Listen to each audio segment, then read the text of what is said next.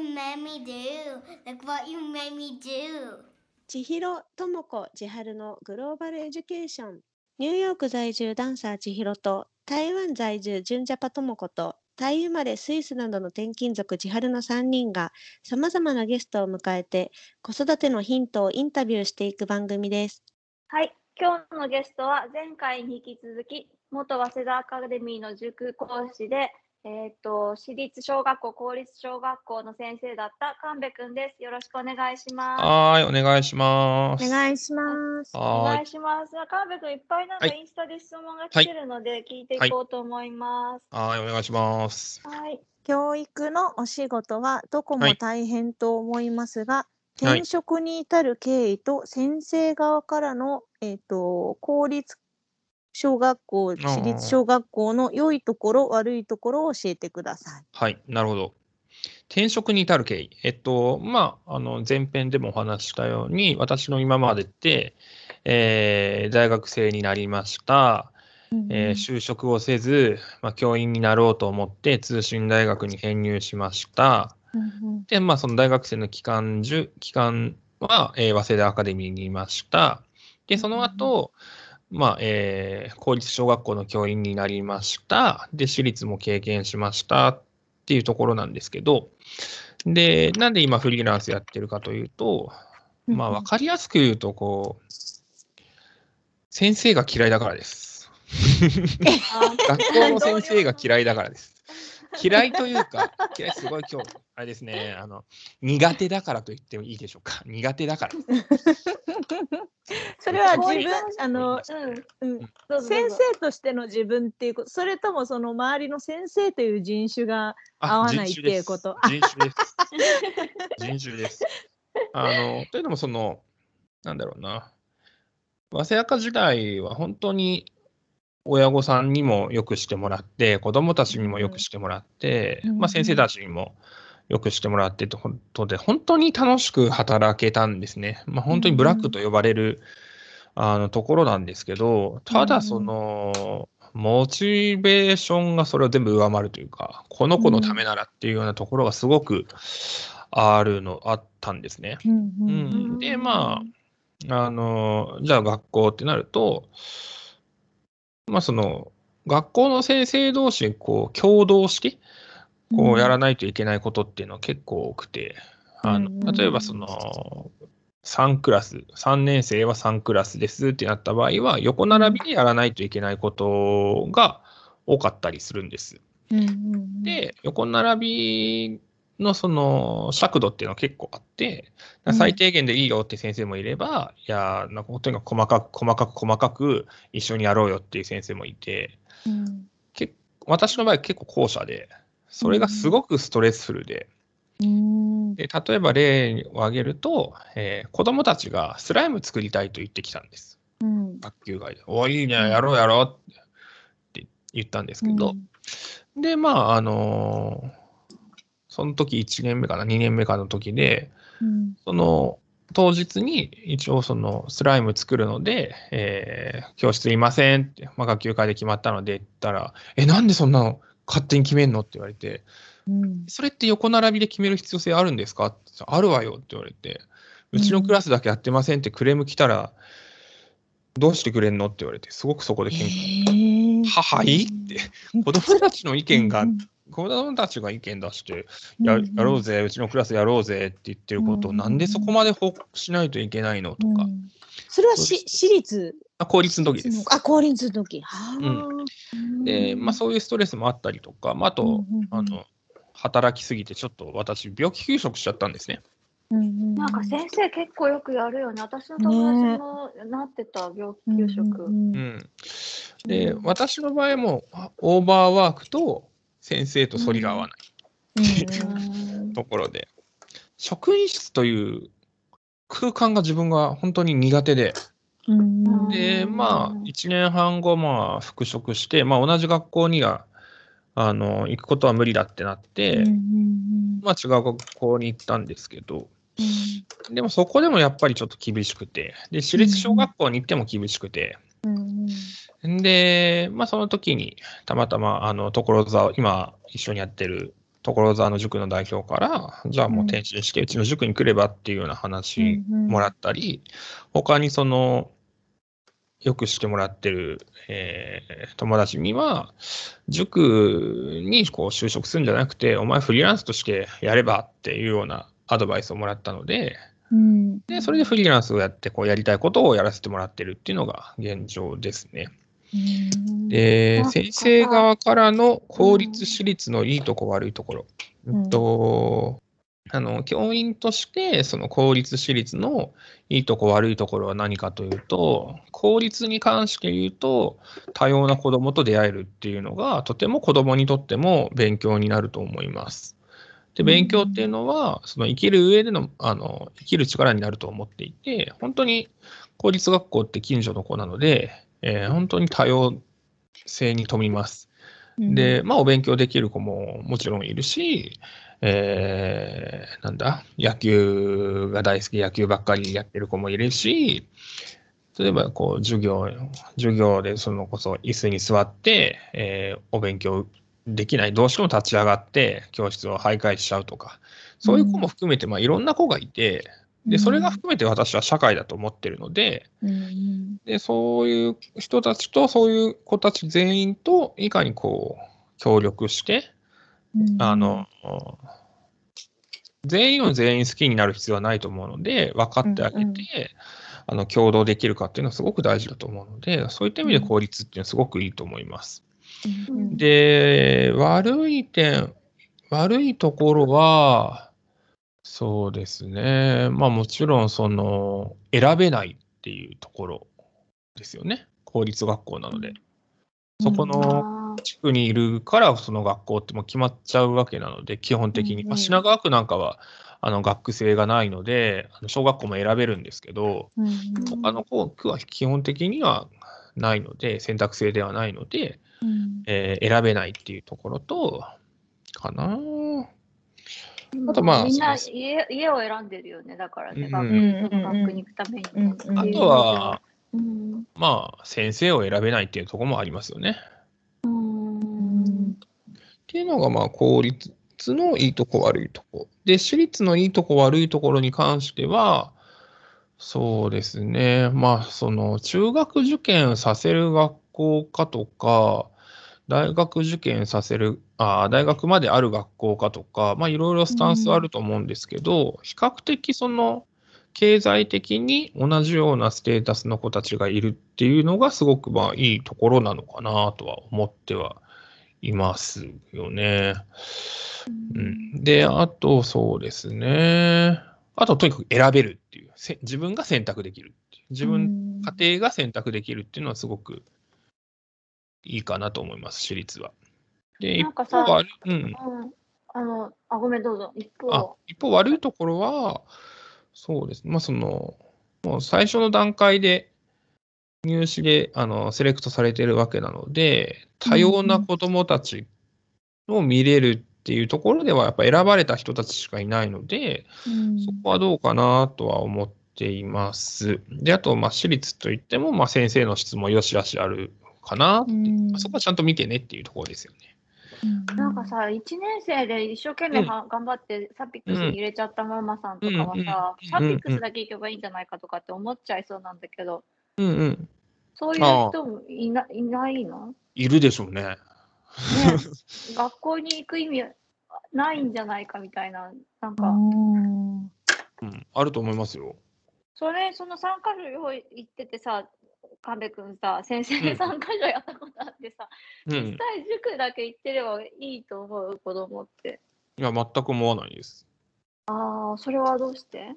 あのーまあ、受験し、中学受験をして、まあ、大学進学して、まあ、社会に出るにあたって、基本的に学、まあ、学者とか、まあ、一部の仕事を除いて、基本的に仕事って共同して、あのー働くと思うんです。つまり、一緒に、みんなと一緒にやる。で、そうみんなと一緒でグループで仕事をするっていう活動って、塾ではできないことですよね。うんうんうんああ、なるほど、なるほど。うんやっぱりそれぞれのいいとこ悪いところを踏まえて、あの、グループワークするっていう経験って、やっぱりそれってオフラインの学校だからこその良さだと思うので、うんううんんそれによって相対的に自分はどういう立ち位置だったら、あのパフォーマンス発揮できるかとか、まあ、高校生とかになったらそういう考え方もできると思うので、うんそういったところってすごくいいと思うんですよね。うんうん。それは塾じゃ得られないですよね。うんああ、なるほどうね。ん。じゃあ次？はい。はい。うん。はい。えっと、あ、これ同じすべての経験をされて、ご自身のお子さんは小学校公立か私立、中学受験するかしない、どうお考えですか？なるほど。うん。いや本当に子供の特性ありきだと思うんです。うんで、ちょっとうちの娘の自慢をしていいですか？あ、どうぞどうぞどうぞ。全然うちの皆さん娘もうすぐ、もうすぐ3歳になるんですけど、うんうんうんまあ、あの、小さい子に向けと、それこそ小学生未満の塾とかには行かせたことないんですけど、あの、いうんあのうん働いた経験がないんですけど、うんあのーこの子できんじゃねって思っちゃう自分がいるんですね。でどういうことかっていうと、うんうんうん自分の考えを言葉で、あのー表現できてるな、うちの子と思ってるんですよ。で、まあ私も妻もそのような話をするようにしてて、お腹すいたって言っても、へえ、そうなんだで私終わりなんです。へえ、つって、お腹すいたんだ。大変って、自分のお腹食べちゃえばとか言っちゃったりするんですけど、だから結局、お腹空いたからどうしてほしいとか、そういう因果関係含めて話せる、説明できる子になってほしいと思っていて、お腹空いたからチーズ1個ちょうだいとか、うん。まあそういうようなお話ができるようになってきてるんですね。うんまあ、自分の子供しか見てないから、わかんなくて、うん。本当胃の中の蛙かもしれないんですけど、ううん。あの子に関しては、まあ、小学校受験もありかな。で、小学校受験にするにあたって、じゃあどこかというと、まあ、国立がいいなって思うんです。国立の付属小。で、例えば、具体的に学芸大附属大泉っていうところがすごく私は気に入っていて、で、どういう学校かっていうと、まあ、学芸大の付属って4校あって、うん。えー大泉、えー世田谷、小金井、竹早って4つがあって、大泉っていう学校は、えーその併設で、東京学芸大学国際中等教育学校っていう学校が、まあ、あって、うん。大泉の子は半分そこに行けるんですよ。うん。残りの3つの学校はそれぞれの付属中学校に上がって、その、選ばれた子たちが、えー学芸大附属高校っていう高校に行けるんですけど、大泉だけは国際中等教育学校に行けると。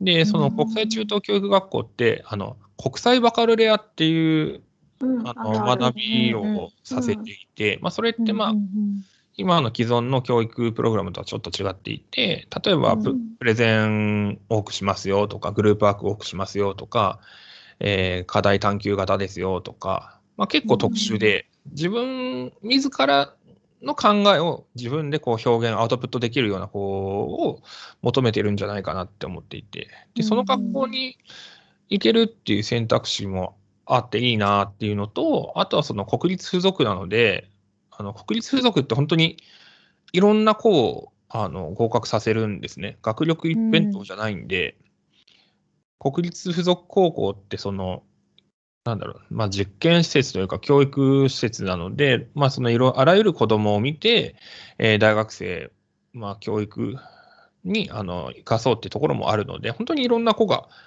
あの、まあ、公立よりかはないけど、私立よりかは結構多様性はあって、その2点で大泉はいいな、なんかはいいなと思ってはいるんですね。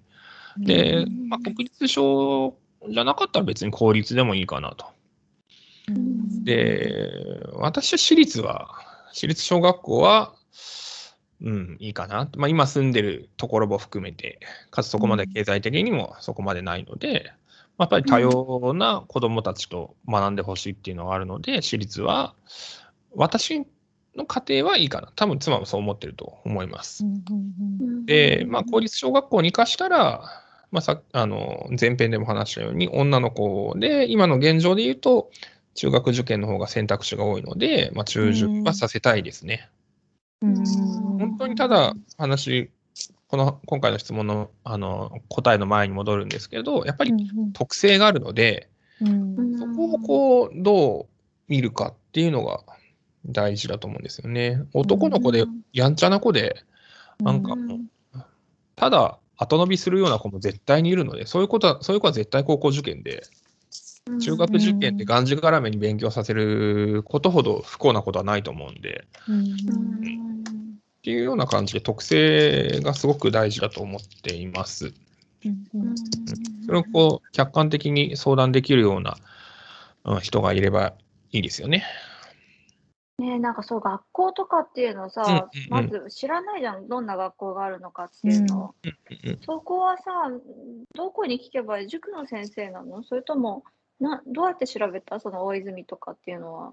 大泉に関しては、あのお恥ずかしながら私も、なんか学芸大附属だから一緒でしょと思ってたんですけど、たまたまうん学芸大附属大泉のあのお子さんを家庭教師で見る機会がこの夏あって、うんすごくいい子なんですよ。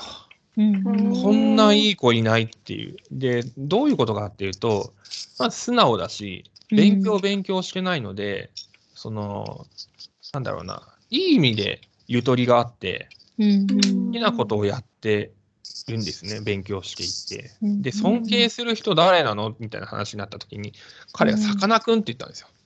この子すごいなぁと思って。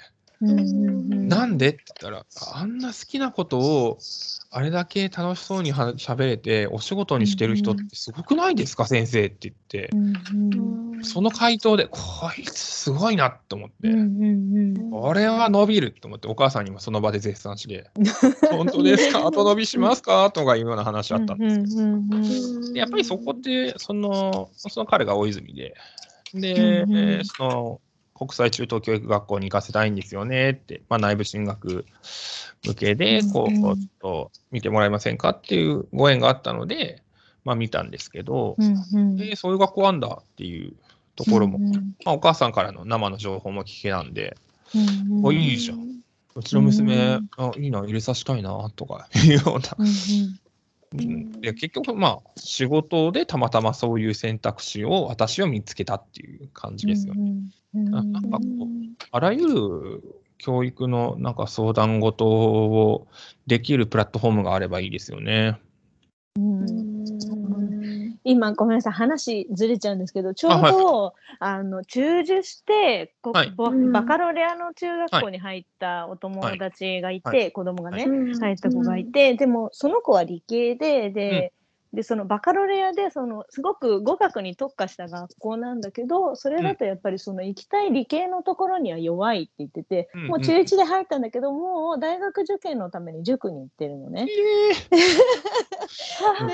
ででだからでそれがどうなのかなっていうのが私まだわからないからどうなんだろうと思って。私個人の意見で言えば、なんでそれ中学受験の前にそれ気づかなかったって思っちゃうんですよ。IB の特性を、まあ、バカロレアの特性をそもそも知ってれば、そういうことにはならないと思うんですよ。うんうん別になんだろうな。で、まあ IB って本当に、わかりやすく言うと、大学受験、日本の大学受験のお勉強とは違うので、うんまた別個で準備しないといけないんですよ。うんうんそれってただただ負担感だよねっていううん。ところはあるので、うんうんそこがただ IB の難しいところなんですよね。うん。うんまあ IB 対応の大学も増えてはいくと思うんですけど、うんうんうん結構国公立も有名どころが入れるんだと思って、そのバカロレア入試ができるところ。って思ったんですけどそれでもいや今から塾にみたいになっててあ そうそうなんだってうん。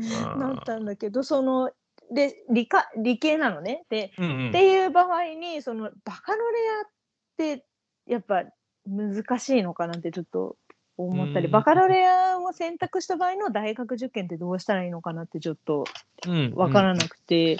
なるほどうん。まあ、その、やっぱり両両睨みさせるような学校が、まあ、大事なんですよ。まあ、その選択肢として見なきゃいけないのかな、そういう過程に関してやってとこなんですよね。うんうんんで、やっぱり両睨みのような学校もあるっちゃあるんで、例えば、海地日本橋さんなんかそうだと思うし、うんうんまあ、あの中のカリキュラムを見て、うん結果としてその IB 行くのやめましたっていうような選択肢も取れるんですよ、海地日本橋さんって。あの、うん、あの、なんだ、暴露横山とかあっちら辺にあるんですけど、まあ、そういう学校もまああります。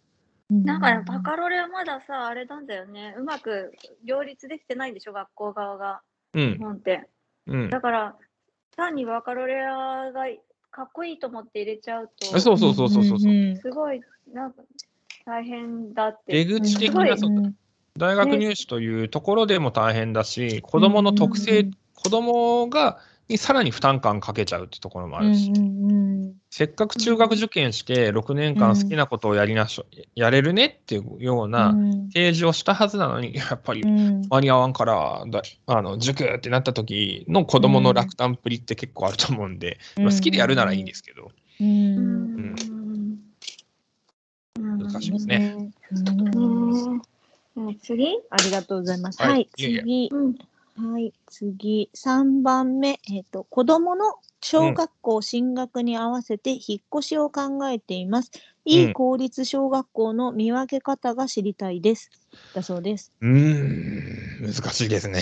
これがまあ、事前に質問見させてもらったんですけど、これ難しいなと思っていて、うんいい公立小学校の定義がそれぞれ人それぞれあるんじゃないかなっていうところもあるし、うーん、まあその定義がそれこそ人それぞれだと思うんですけど、そうですね。まあ、よくある話で言うと、うちの学校荒れてないからとか、荒れてるからとか、荒れてないからいい学校とか、いい学校なんですよ、うちみたいな、えー保護者の方も結構あると思うんですけど、まあ、塾ではそういう経験をしてきて、で、まあ、公立小学校の人間にもなって思ったのが、やっぱり子供っていろんな子供がいて、波がどうしてもあるんですよね。なんか、そういう、まあ、世間一般でいう問題行動を起こしてしまうような、えー子がいて大変な学校で、結果として荒れちゃう。授業が成立しない？っていうような子供と子供の巡り合わせで、えーうん。そういうことが起こってしまうこともあったり、じゃあそれ、れこそでもそういう、あなんだろうな、うーん、あんまり荒れてないような、落ち着いてるような、えーそれぞれの区、23区内でとか考えた時も、まあいろいろ問題もあって、例えば私が働いていたその早稲田アカデミーの近くの小学校は、受験率7割なんですね、中学受験率。わあ、ストレス溜まりそう。学校で、小学校内でサピのクラスどうだった、わあの良かった、上がった、下がった？とか、学校でも塾の話をしないといけないって、すごく大変ですよね。うん。うん、だからそなんのか、マウントとかないの、うん。塾でさ、こう上位のクラス俺みたいなのとかもさ、うん。みんな塾行ってたら学校でもそのはマウントのあるあるあるなるよね、会話の中でね。サピだったらその、う俺、アルファ1だからとかいうよう、アルファ1で一番上のクラスなんですけど、そういうような話もあるとか言うよく言うし、うん。で、その、それ対子供的な意味で今、あの、お話ししたんですけど、対先生的なところで言うと、本当にこれはもう本当に当たり外れがあるっていうのが正直なところで、うん。うん。で、まあ、世間一般で言う、いいとされている学校、なんだろうな、そのメディアがいいとされている学校に、まあ、あの、入ってき、あの、引っ越しましたっていう場合、今先生としてもすごく意気込んでこう来るんですよ。うん結構有名門校、有名校と言われるような公立学校もあるので、でそうなる場合って結構その研究授業とか多かったりとかもあって、結構先生としてもゆとりが仲いいない場合もあるんですよね。本当になんとか小学校が名門だからそこに行かせたい、公立でも行かせたいっていうのは結構危ないところがあって、あの、うん、研究授業が多かったりするよとか、あとその分保護者のニーズが高いので、そこへの対応をしなきゃいけないから先生が疲弊してるよとか、そういうのも結構あったりするんですよね。なるほど。なので、なかなか、うん、公立小学校の見分け方、難しいですね。公立、うん難しいですね。本当に巡り合わせがあるので、うん、これは回答にならないかな。申し訳ないですね。うん、難しいとこではあります。ごご自身が娘さんを、じゃあやっぱり公立にしようって思った時は何を重視します、あ全然もう、あの、近さでいいです。近さで近いからでいいです。近いからで全然俺はいいと思ってて、なそれはこだわりはないです。うんまあ、そういうその先生にも巡り合うのも、うんまあそういうね、あの問題行動を起こすような子供うんでもそういう子も蓋開けてみればじっくり、あの、面と向かって腰を据えてお話しすればいい子も多いので、うん違いには言えないんですよね。うんうん、だからそれも含めて社会じゃないって学ばせる意味でも、意味で別に近い学校でもいいかなとは思ってます。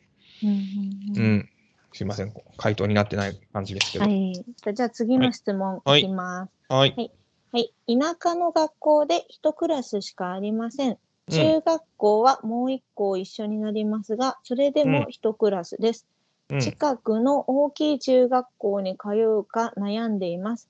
うん単学級のメリット、デメリットは何でしょうか、うんうんうんうんはいあちなみにき一クラスしかないので、クラスは荒れて、あ、されています。荒れていますその中でも子供は仲のいい友達もいて楽しく通っています。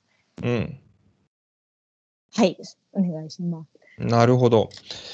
えっと、たまたまその、私、教育実習先が、あの、うんうん単学級のあたんですよーあ。、それは宮崎の、そうです、そうです。で母校でしようと思ったんですけど、母校がちょっと無理だったので、うんうんまあ、恩師にお願いをして、で、ちょっとまあ、宮崎市内から離れた、まあ、あの、学校に行ったんですけど、うんうんまあ、単学級なんですよね。で、メリット、デメリット。まあ、メリットとしては、まあ、あの、なんだろうな。やっぱり、小さい時からずっと一緒にいるという安心感というのはう、んすごくありますよね。で、デメリットはやっぱりこう人材の子供の流動化が起こらないので、うん例えば学級委員長やるんだったらなんとかだよねとか、うんうんリレーはこいつ早いから俺は無理だとか、そういううんうん決まりきった考え方になっちゃうっていうのが難しいかな、デメリットかなと思います。うんで、大きい中学校に通うか。うん。そうです。まあ、それも選択肢としてあるとは思うんですけど、うんやっぱりこう、うん、発達年齢によって、発達状態によって変わると思うので、うんうん、なるべく私の個人の話で言うと、その、いろんな立ち回りとかを経験させた方がいいと思うんですよね。うんうん。あの、ある時は学級委員長をやったりとか、ある時はなんとか委員会の、あー学級委員長じゃない、それぞれの係をやるとか、うんいろんなあの選択肢を増やすという意味では大きい中学校の方がいいかなとは思ってはいます。で、ただまあ子供は、まあお子さんはなんか仲いい友達もいるっていうことなので、うんうん。ただ私個人としてはまあ選択肢は増やすためには大きい中学校っていうのもまあ魅力的かなとは思います。うんうんえっと、じゃあじゃあ次、はいえっと、私立小学生と公立小学生で素直さとかずる賢さとかの違いはありますか、面白いです。ね。面白いですね。あの基本的に変わらないと思ってます。うんただ、うんまあ、私がいた学校は、その中学受験させる中学受験する子がほとんどの私立小学校だったので、まあ、お勉強はまあしてますよと。うんうんで、まあ、うん、みんな塾通ってるので、うんゆとりはないかなっていう。うんうんうんその反動でなんか人にちょっかいかけたりとかうんういう子は私立学校はあったりはしましたね。んなるほど。まあでも基本的、特に男子なんか基本的にあの、うん、幼いので、どこも幼いんで、うんうん。まあ違いはまあ、あると、うん、大きな違いはないっていう感じですかね。うんうん。なんかよく私私立中高なんですけど、うんうんうん。あのなんか中私立中学に行けば荒れてないんじゃないか、いじめがないんじゃないかみたいに思われてる方すごい多いイはい、メージがあって、ね。全然そんなことなないというかあの、他人任せですよね。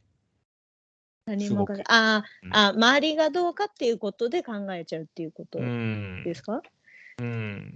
私立に入れたから大丈夫でしょっていうよううなんうんうん。ところがあると思うんですけど、うんうん。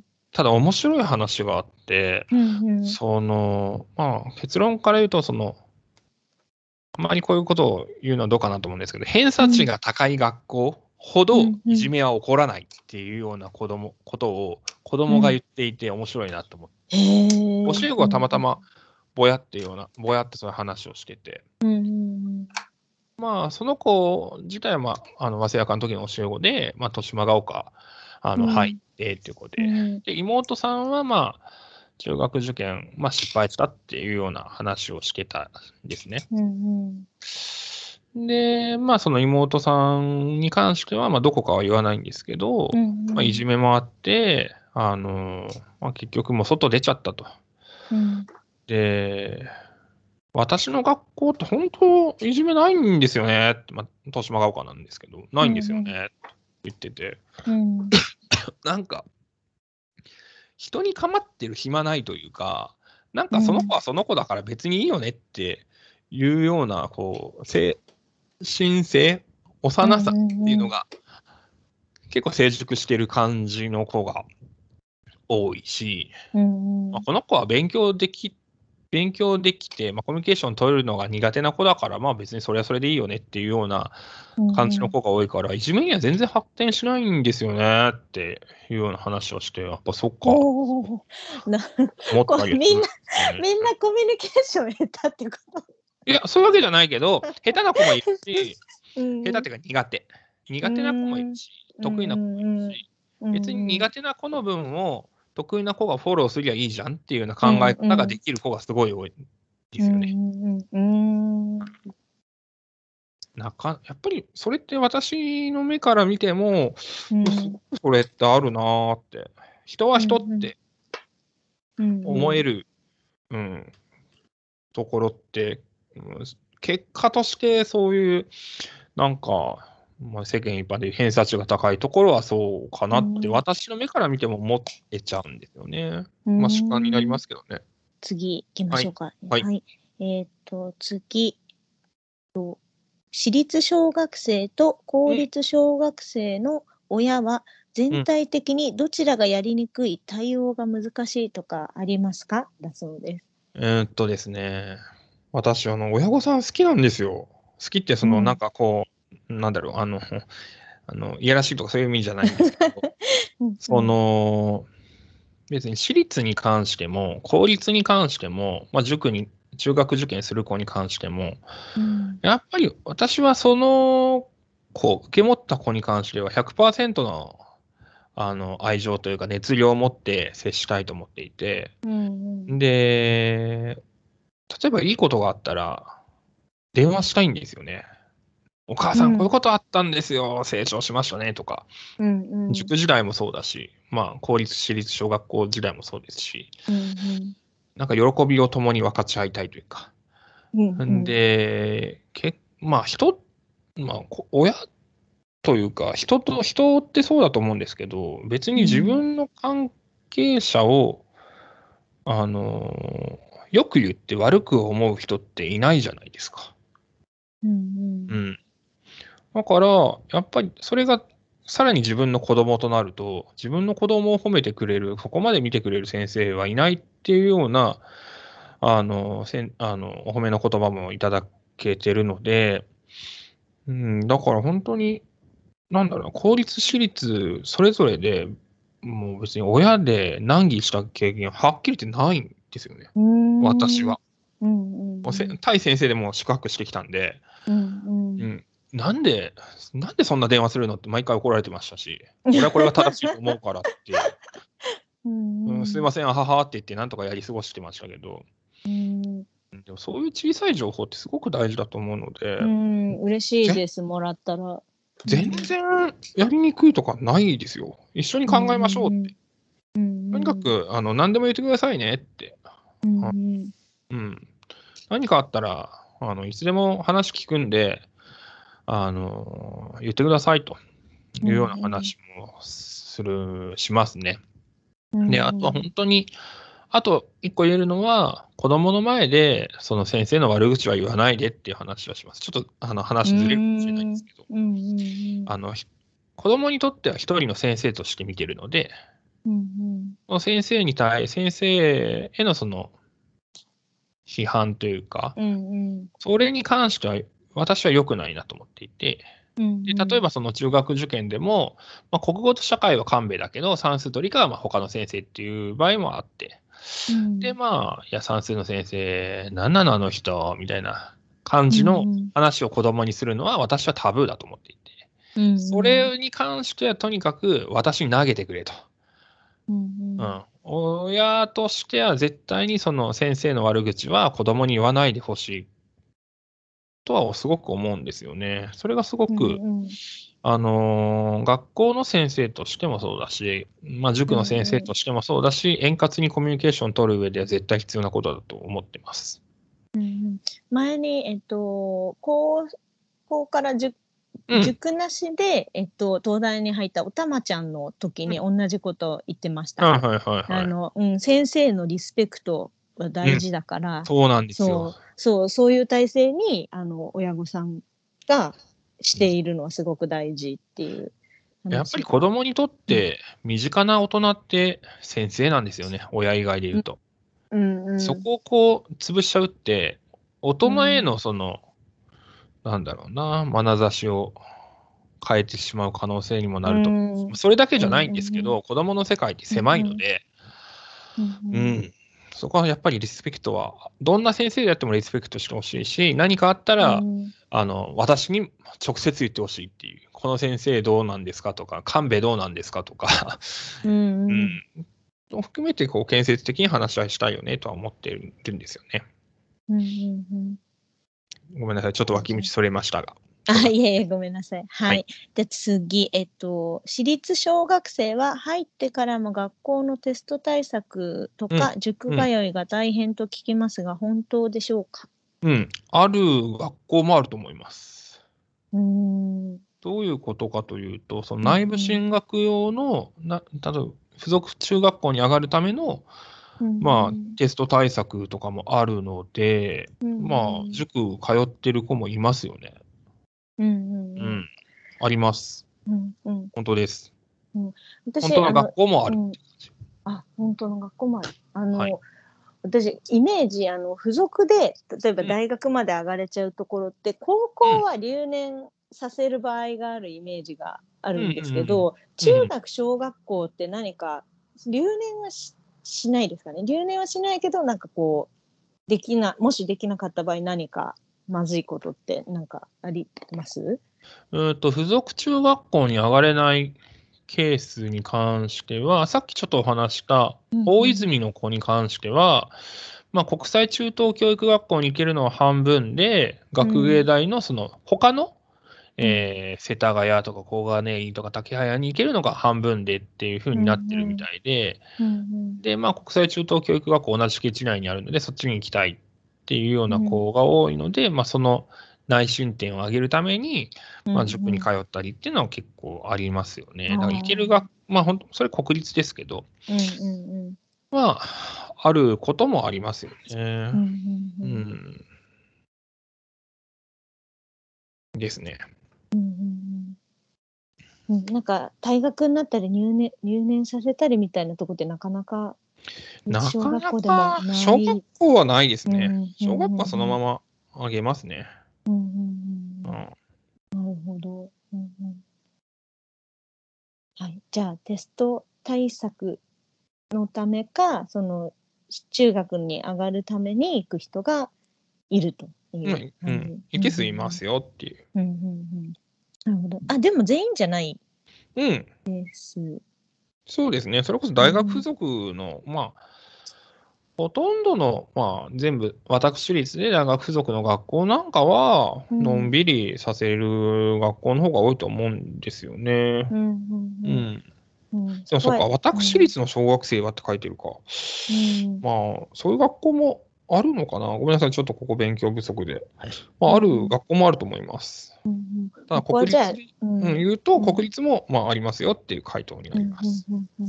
じゃあしっかり調べてからの方が良さそうですね。そうですね。内部進学に関してどういうような取り決まりが、取り決めがあるのかっていうのを見といた方がいいかもしれないですね。うんうんうん、どこも結構かっちり告知している場合がます。多いですよね。うん、かつ、聞いてもらっていいです。内部し内部進学ってどうなんさせるためにどうすればいいんですか？っていうようなことを、うんまあ、小学校受験、その学校を受ける前に、うんえーその学校の説明会とかで聞くのは大いに結構だと思います。うんうんうんありがとうございます。はーい。はい。じゃあ次、えっと、公立小学校や公立小学校の先生方に足りないものや求めるものは何ですか？だそうです。あ求めるものって、なんか、私が言うとすごい恐れ多いんですけど、うん足りない、まず足りないものに関して言うと、うんゆとりです。ゆとり、忙しい。そう、忙しい。うんうんうん。で、あの、ともこさん、千葉し、千葉ってお話しされてたんですけど、はい私、まあ、東京の、あの、都内の学校で働いてたんですね。うんで、教教員採用試験受かって、合格して4月1日、じゃあ、あの、教員デビューだ、スタートだ、スタートだと。まあ、一その1年前は臨時の先生やってたんですけど、いよいよ正規の教員スタートだってなった時に、うん。まあ、会議とか出て、えー全部終わって4時45分に終業なんですけど、うん。じゃあ帰ろうかなと思ったら、うん。いや、ちょっと待って、ちょっと待ってって言われて、うん。何事と思ったら、あの、バレーボールのネットを張るぞって言われて、はい。何、何、何、何？うんうん。でえど、どういうことですか？って言ったら、初任者の1年目の先生の仕事は、うん。バレーボールのネットを張ることだって言い出して、私ももうハテナなんですよ。で、結果どういうことかっていうと、その、うん。ほとんどの方が、あのー知らないと思うんですけど、うん。東京都内の公立小学校って、あの、うん。小学校の先生同士でバレーボール大会を1学期にやるんですよ。はあ、子供じゃないんですか、先生。そう。先生の親睦を話。そう親睦を図るっていう意味で、先生が A の小学校対 B の小学校の先生同士で、あのバレーボール大会とかああるんですよ。はい。で、あの、それを知って、はーってなって、うんで、まあ、ネット張って、で、私背が高いので、お前、やれ、みたいになるわけですよね。出ろ、みたいな。うんうん。で、1時間半練習するんですよ。多い時2時間とか。ま、でその後毎日？そう、毎日。え で、あの、その後仕事するわけですよね。ーうん。これは時間ないわ、余力ないわ。うん。で、そのが、それで、まあ、大会があって、うんうん。1回戦は金曜日のなんとか小学校でいあの1回戦やって、勝ち上がったら2回戦は次の水曜日にのなんとか小学校で、その、バレーボールの大会、トーナメント表になってて、でたまたまうちの小学校に春高バレー全国大会出た先生がいて、うわーそんな感じでバレーボール強いとこなん強ですよ。そうなると、うちの区はすごく広い学あの区だったんで、うううん準優勝だったんですけど、それに至るまで5、6回試合したんですよね。辛い。いや、バレーボール自体は俺も体を動かすの好きだし、うん。あの好きなんだけど、うん。いやーって、初任者の仕事がネット張ることって何？って、うんうん、まあ一例ですけど、うんまあ、そんな感じで、まあ、ゆとりは削る。まあ、ただこの話はコロナ以前の話なので、うんこの後はどうなったかは、どうなったかどうなるかはわからないんですけど、うん。それって無駄じゃない小池都知事知ってますかみたいなとかすごく。本当本当に。ずっとずっと続いてるんですかねこれ。そうずっと続いてるんですよ。で例えばその区大会勝ち上がったら今度都大会っていうのがあって、都大会で都の1位2位3位を決めるみたいな。何それこれ親御さんほとんど知らないと思ってて俺も試験受ける前知っときたかったわと思ってて。うんでもそんな感じで、まあ、今は働き方改革も進んでいてっていうのはあると思うんです。まあ、あとコロナ禍で、まあ、そういう無駄なことを自ら作ってる節も結構あるっていう、うんなんかなよく言われるのはなんか保護者対応とか子ども対応で大変でしょって言われることもあるんですけど、うん。いやいやいや自分たちで自家発電で 世間一般的に言うと、あの何無駄でしょって思われるようなことも結構してます。うん。それって私立と公立でうん。どっちが多かったなとかってあります、ああのまあバレーボール大会はまあ東京都の話なんですけど、うんうん。まあ、その無駄なことっていうと、うん、やっぱ公立の方が多いですよね。まあ、私立の方がまあ雇えるっちゃ雇えるので、うんうん。うん、外注できるとこは外注しようっていうような考え方もあるので、うんうん。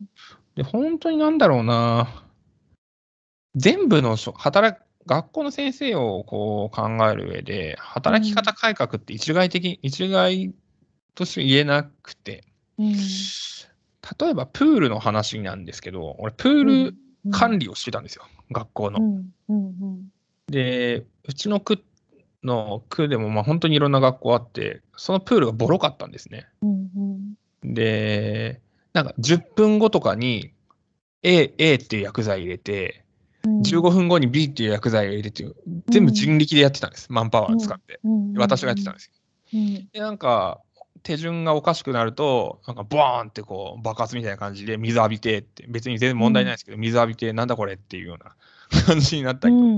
うん。うんで、そういうボロいプールもある一方で、普通にピッてボタンを押したらいい学校もあり、はあ。そ の何ってその差っていう。うんうんうん。働き方改革って一概には言えないんですよね。それぞれの区にも事情があるし、それぞれの学校にも事情があるし、うんただやっぱりこう、まあ言えるのは、前年を踏襲するんじゃなくて、やっぱり日々、毎年毎年 PDCA 繰り返しながら、やっぱり必要なものは必要、やらないものはやらないって削るっていうような振り返りの時間っていうのはすごく大事ですよね。ただその時間もないっていう、そこはすごくあります。そうだから足りないものはゆとり。うん。うん。で先生の余裕がある方がいいなって思うんだったらじゃあ私立の方が比較う的まあ比較的かな。うん。ただその分、その私立の方が、うーん、例えば土曜授業があったりとか、多くあったりとか、まあ、その分振り替えが可能なんですけど、あったりとかはしますよね。う。ん福利厚生的な意味では、やっぱり公立学校の先生っていうのはすごく良かったりするんですけど、ちょっと今回の質問とはずれちゃいますけどね。うんうんえー楽しい、ありがとう。ちょっとインスタの話を一旦じゃあ、はいあれ一旦いこれ前編切って後編しましょうか。はいはい。はい、はい。じゃあ、えっ、と、じゃあ、さようなら。はい、どうもありがとうございます。ありがとうございましたさよならはい今日もお聞きいただきありがとうございました。グローバルエデュケーションで取り上げてほしい議題や相談、質問などございましたら、ぜひメールでご連絡ください。それでは、さようなら。